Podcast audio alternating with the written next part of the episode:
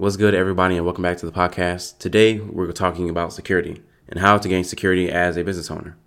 And there are basic questions that you need to answer to know to know if you have security or not. You need to know how many people are going to come in the door today, how many of them are going to buy today, how many are going to buy tomorrow, how many people are going to respond to this ad, how many people are going to respond to this ad or that ad or that ad, how many people are going to renew this month, how many people are going to leave this month how many people are going to come back after I reach out to them after they left? How many people are going to come back after I follow up with them after they chose somebody else? How many birthdays are happening this month? How many people took me up on this offer? How many people took me up on that offer? How many people took me up on this offer? Those are the questions that you have to ask to know to have security in your business. And if you don't know those answers, you don't have security.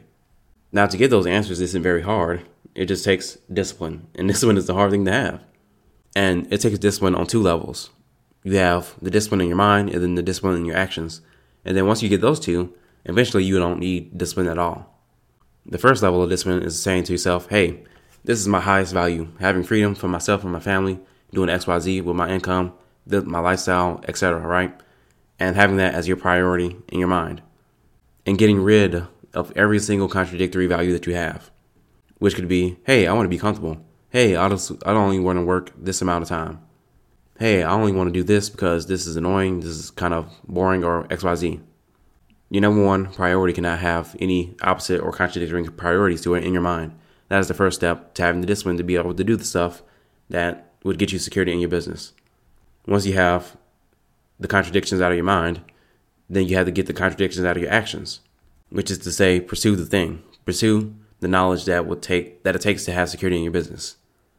Eventually, you'll do it enough to the point where it's automatized and it'll become habit. Habit of knowing how many people are coming in the door, why are they coming in the door, how many, how much they're going to spend, why are they going to spend that much, how many people are going to respond to this ad or this ad or this offer or that offer, and how many people are going to show up after I follow up with them, how many people aren't going to show up after I follow up with them, and all this good stuff, right?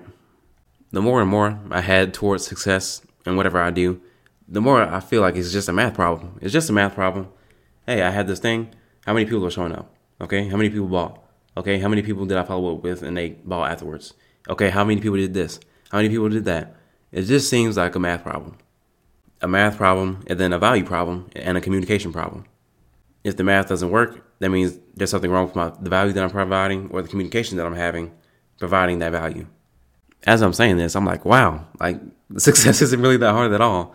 So it, it just makes me want to commit harder and harder to becoming a better communicator, learning how to provide value and communicate that value to other people, and then tracking the progress of that value being delivered to them and the follow up and how many people clicked and how many people went through and how many people bought and all that stuff. And it seems too easy to be true.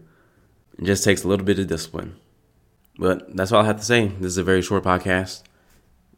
It is not that hard to have security in your business. It's pretty much a math problem it's a value problem, and it's a communication problem.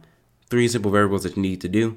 It only takes discipline, discipline in your mind, discipline in your actions, and consistency until it becomes automatized, and you'll just have success as your default state instead of insecurity. And with that, I'll see you in the next lesson, and peace out.